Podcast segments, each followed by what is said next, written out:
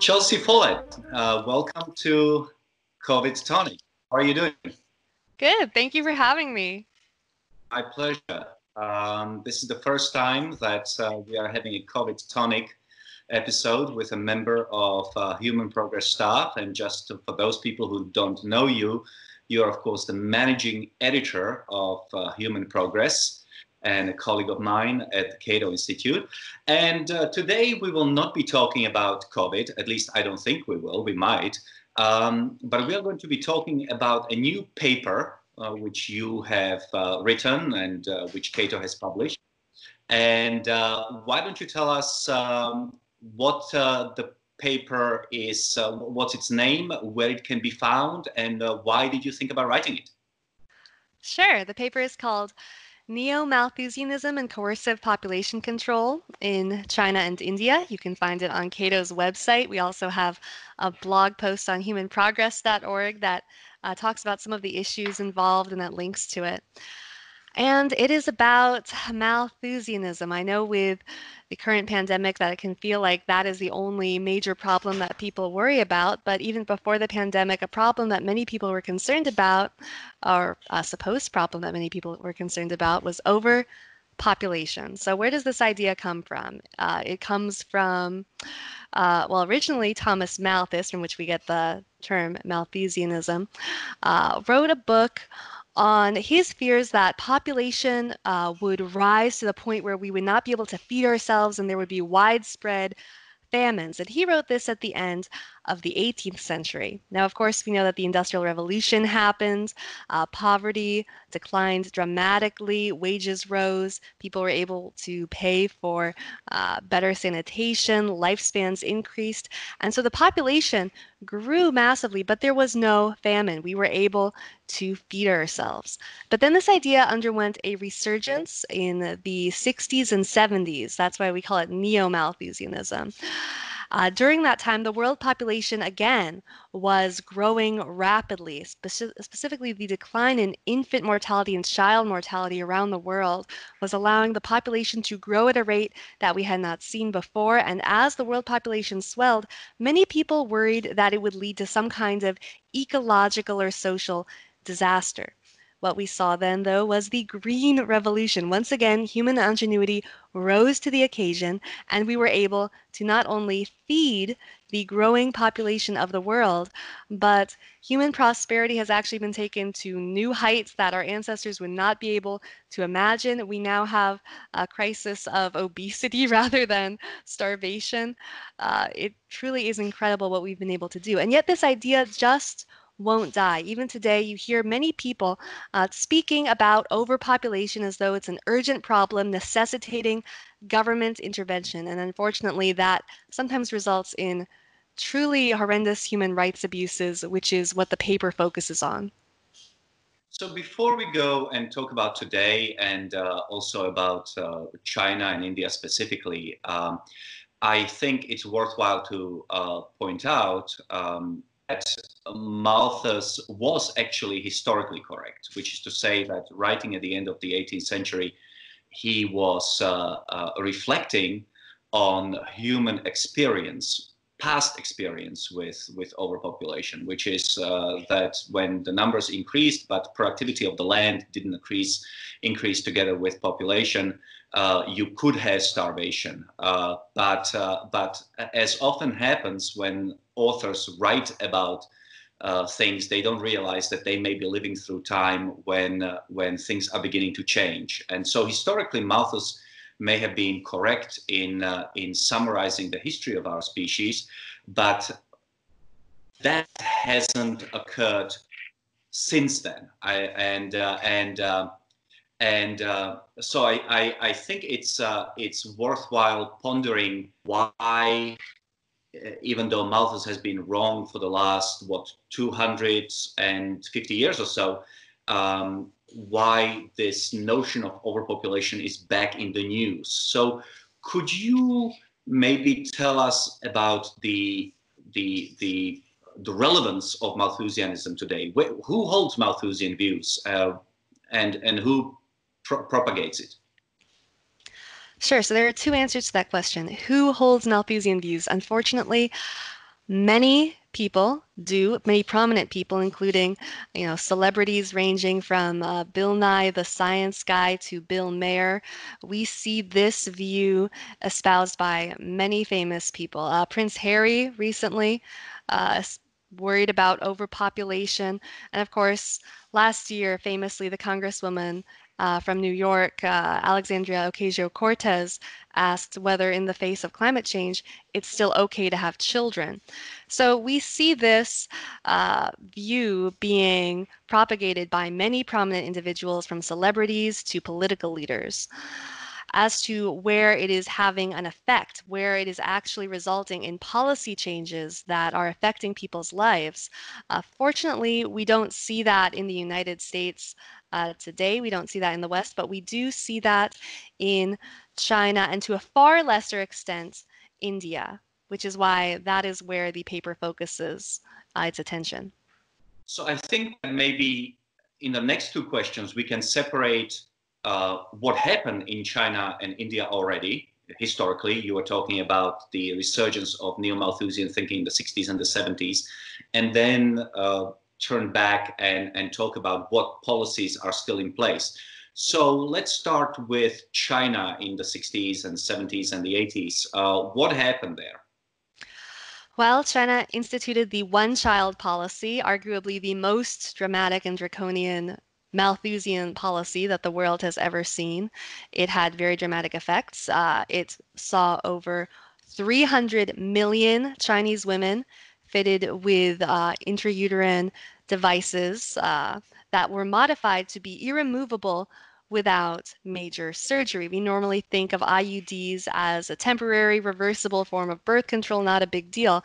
But when you are man when they mandate uh, a form of birth control like that on a wide uh, scale and then modify the devices to make them irremovable without major surgery, that is de facto sterilization of the population.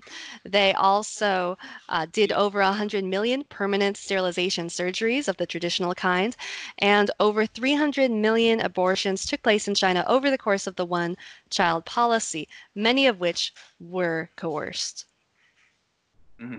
And, and just to discuss that device that you were talking about, uh, what does it do? Why, why, is it, why is it important in terms of birth control? For those of us who are not familiar with intraurinary IUDs, um, yes.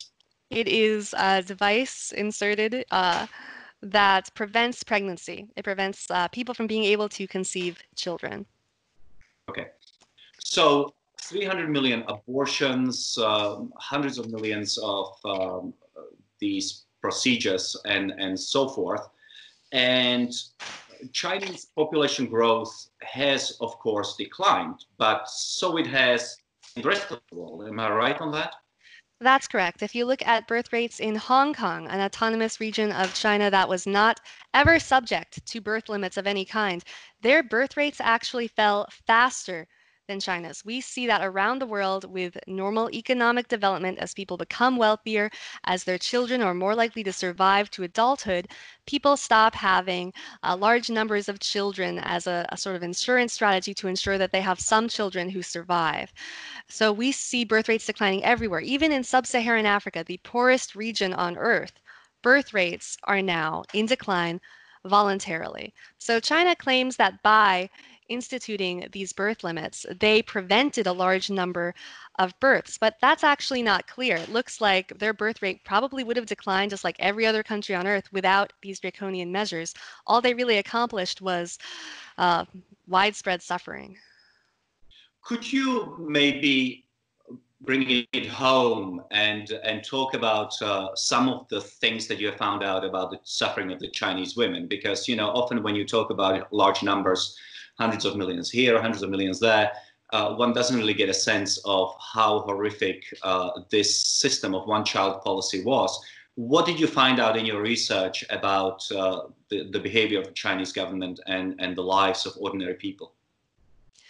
It turned the lives of ordinary people upside down, particularly the poor who could often not afford the fines uh, for illegal births. It turned upside down the lives of the children who were born illegally. Many people, of course, did manage to evade the policy and gave birth to children who were uh, illegal, who were never recognized by the Chinese government as existing.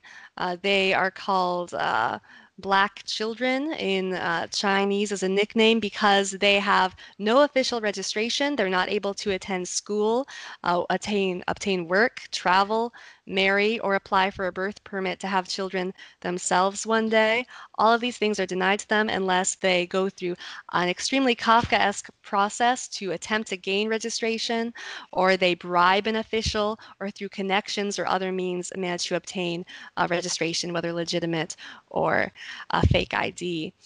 And this hasn't just turned upside down the lives of women, it hasn't just harmed them. Uh, because of a traditional preference in China for sons over daughters. When you combine that with birth limits, when people know, well, we've only got one, uh, you know, shot at having a child, they often chose to have a son, and this resulted in a lot of sex-selective abortion, in some cases even female infanticide, to the point where China's uh, sex ratio of the entire country has become very uh, much skewed. Their sex ratio at birth. In fact, the sex ratio at birth of the entire world was skewed as, as a result of their policy because China is such a populous country, it has an effect on the sex ratio at birth of the entire world.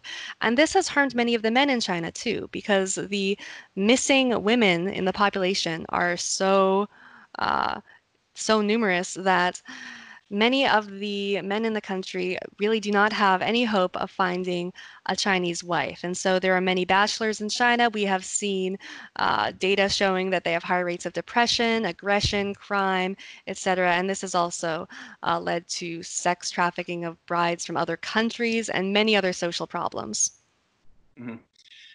Um, and uh, in terms of actually people dying, uh, children and, and, and women. I, I think I read in your, in your paper about uh, situations where uh, when we think about forced, we often think that the state uh, will tell you that you have to do X, otherwise something bad is going to happen to you down the line. But in China, when we are talking about forced sterilizations and, and forced abortions, especially, they actually happened using physical violence. Is that the case? In some cases, unfortunately, yes. So this policy spans many years and in different areas of China. You saw very different forms of enforcement. It was very decentralized in how it was enforced. So in some areas, it was more lenient. You'd be able to get away with violating the policy with a bribe, or they just would not check every village and you'd be able to get away with it. But in other areas, it was very brutally enforced. We have reports in the early years of the policy from the Wall Street Journal of women being literally tied up, uh, gathered into trucks, and driven off to get forced abortions or sterilizations.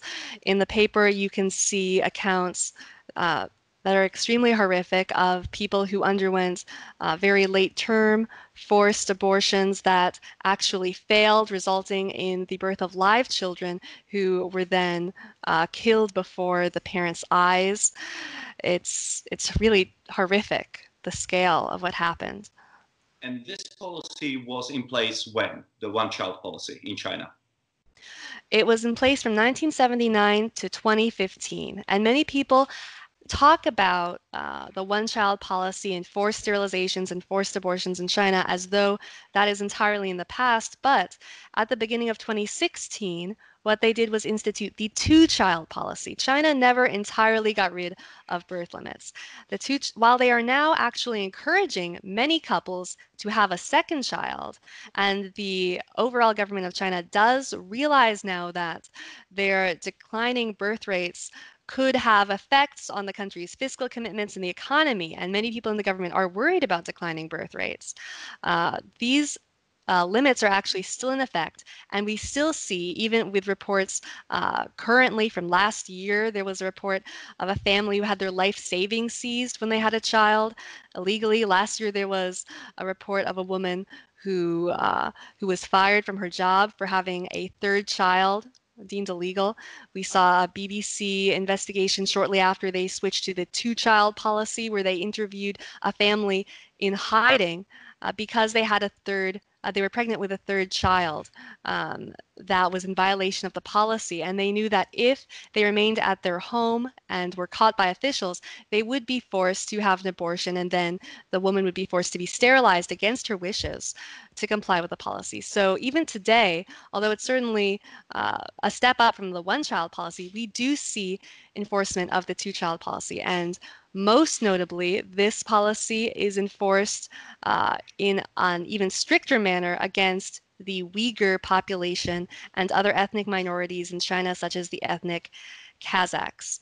Uh, the government still use, sorry. Let me there for one second. Um, so just to summarize, we will turn to Uyghurs in a moment, but just to summarize. So uh, until 2015, they had a one-child policy tremendous amount of suffering and so on. And since 2015, they have two child policy, but but you will be punished if you have a third child. In other words, the state is still centrally planning how many children a woman can have, a family can have, right?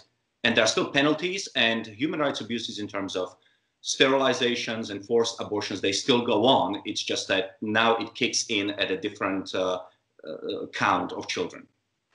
That's correct. And this is less common today, not only because uh, the birth limit doesn't kick in until three children, but also because uh, fewer people in China uh, want to have a third children, fewer people are attempting to violate the policy than in the past. So that's why it's rarer today, certainly.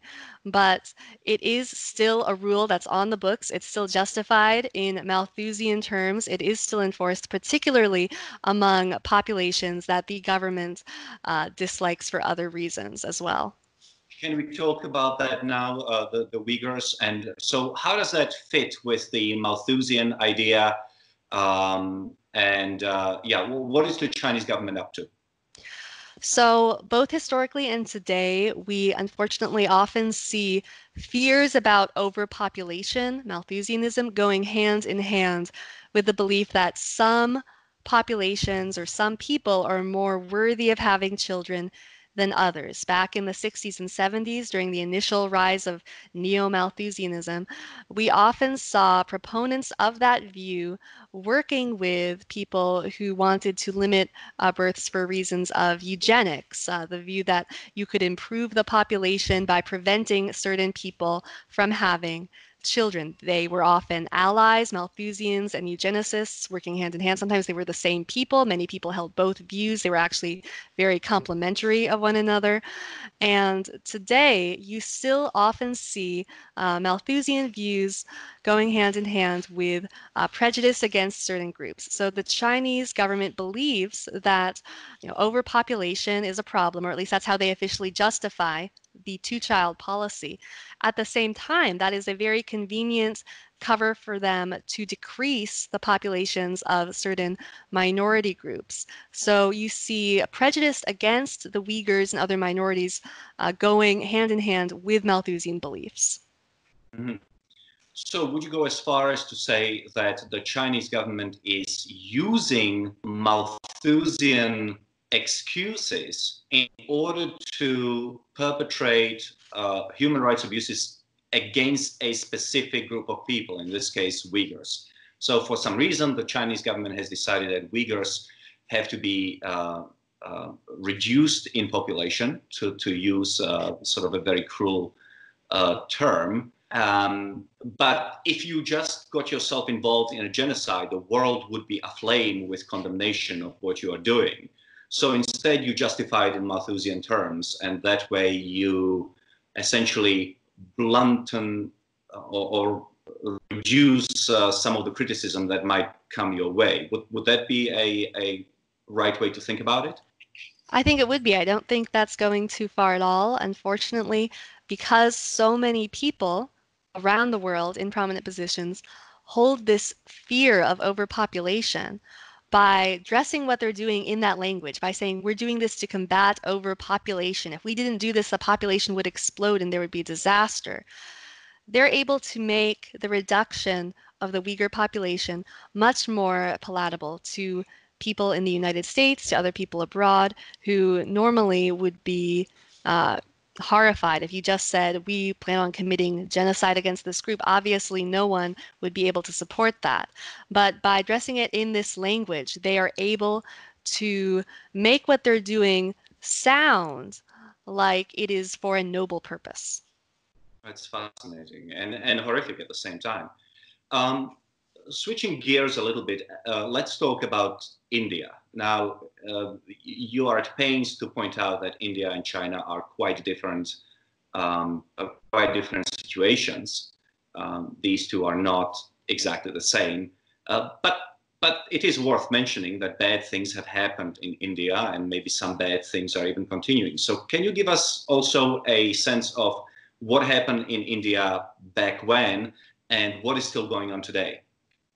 Sure. So the worst, uh, one of the worst human rights abuses we've seen related to Neo-Malthusianism was the emergency, a period of time in India from 1975 to 77 when, while civil liberties were suspended and the prime minister was ruling by decree, her son, uh, Sanjay Gandhi, who had no official position and uh, his power was entirely unconstitutional, chose to violate Indian law by uh, instituting extremely strict quotas for sterilization and allowing the police to help officials forcefully sterilize uh, millions of Indians. Okay, and, and uh, again, can, can you sort of bring it uh, home by um, giving some examples of what happened during during this time? Sure. So people were rounded up um, on street corners outside. Many people took to leaving their homes or hiding, uh, to not going on main roadways or thoroughfares, uh, only staying home or being at work to try to avoid these officials who would come and round people up. The focus on having a certain number of people be sterilized was so strong that the officials were not even concerned with the characteristics of those they were sterilizing.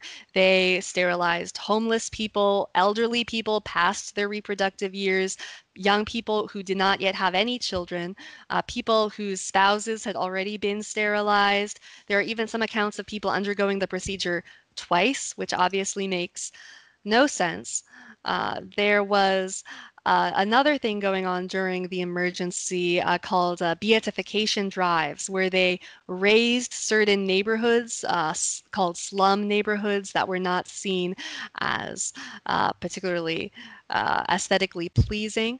And the people whose homes were destroyed by the government during these drives were then told that they would be given a new housing plot, a new plot of land if they underwent sterilization. So if your home was just destroyed by the government and then your only choice was to either be homeless or to get sterilized, that's not a free choice, obviously.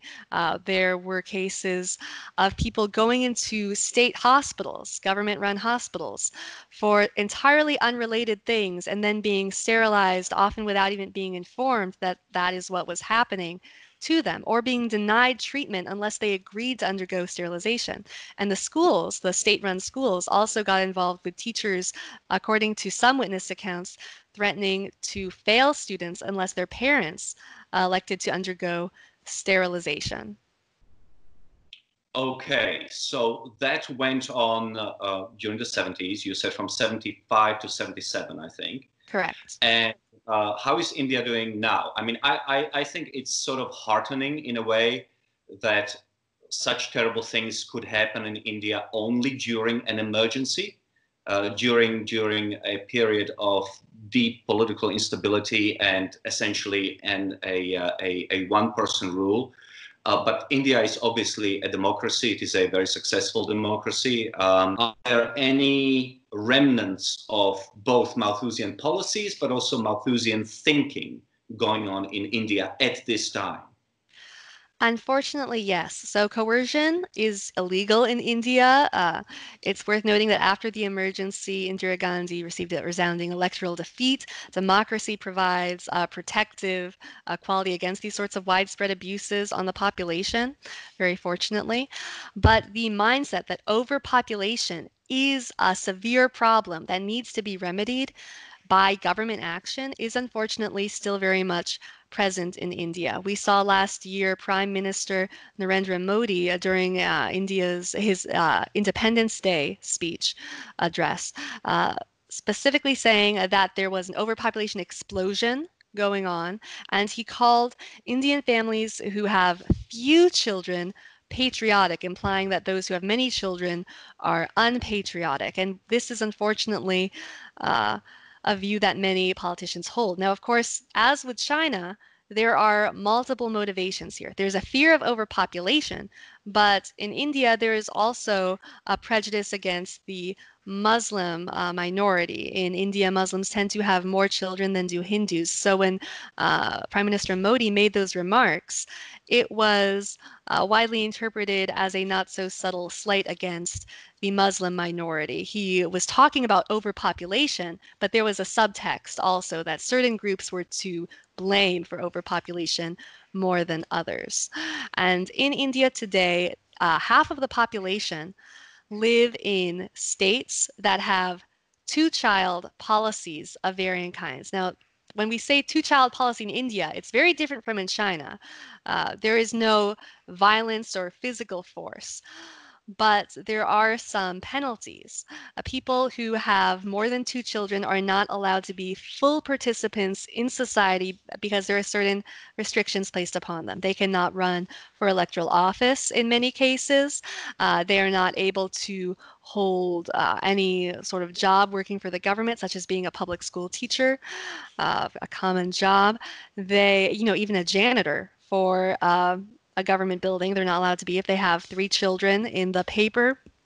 There's a quote from one man who was hired uh, to be, I believe, a security guard. And then he was fired the next day when they discovered that he actually had three children, thus disqualifying him from the position. And in some cases, there are also extra taxes or penalties upon people who have more than two children. And we've now seen a number of proposals put forward by various politicians to enact a nationwide two child policy. Currently, only about half the population of India is affected. This would bring it to the entire population, where people with uh, people who violated an ideal family size determined by technocrats and had one too many children would not be able to fully participate in society in some ways. Mm-hmm it's I, want to make one comment that was prompted by your reference to technocrats because I think that a lot of young viewers um, may not understand the concept of quotas and why that was important in the Indian situation. So uh, when when a quota is declared by a centrally planned economy or uh, or, or or a state, it has to be met, right? So Gandhi uh, decided that uh, uh, every state or every community had to deliver a certain number of sterilizations, and then public officials presumably would be held accountable if those sterilizations were not actually produced at a local level. And that, that is where you get into crazy situations like sterilizing people twice just so that you can add another sterilization to the quota which you need to deliver to the to the federal government. Um, so I think uh, I, I, I thought that was uh, that needed to be clarified. But um, so where do we go from here? What is uh, what is an optimal size of family uh, according to Chelsea Follett, and uh, uh, what what what would you recommend um, we do in order to prevent human rights abuses based on Malthusian ideas from spreading and taking hold? I think it's a very personal decision that each family and each individual needs to make for themselves. And I do not think that we should have the government certainly recommending any particular family size because once you get into particular quotas, as you mentioned, that quickly runs into the problem of people sometimes making different decisions than you would like for them to make to meet those quotas. And then you get into actual situations of coercion.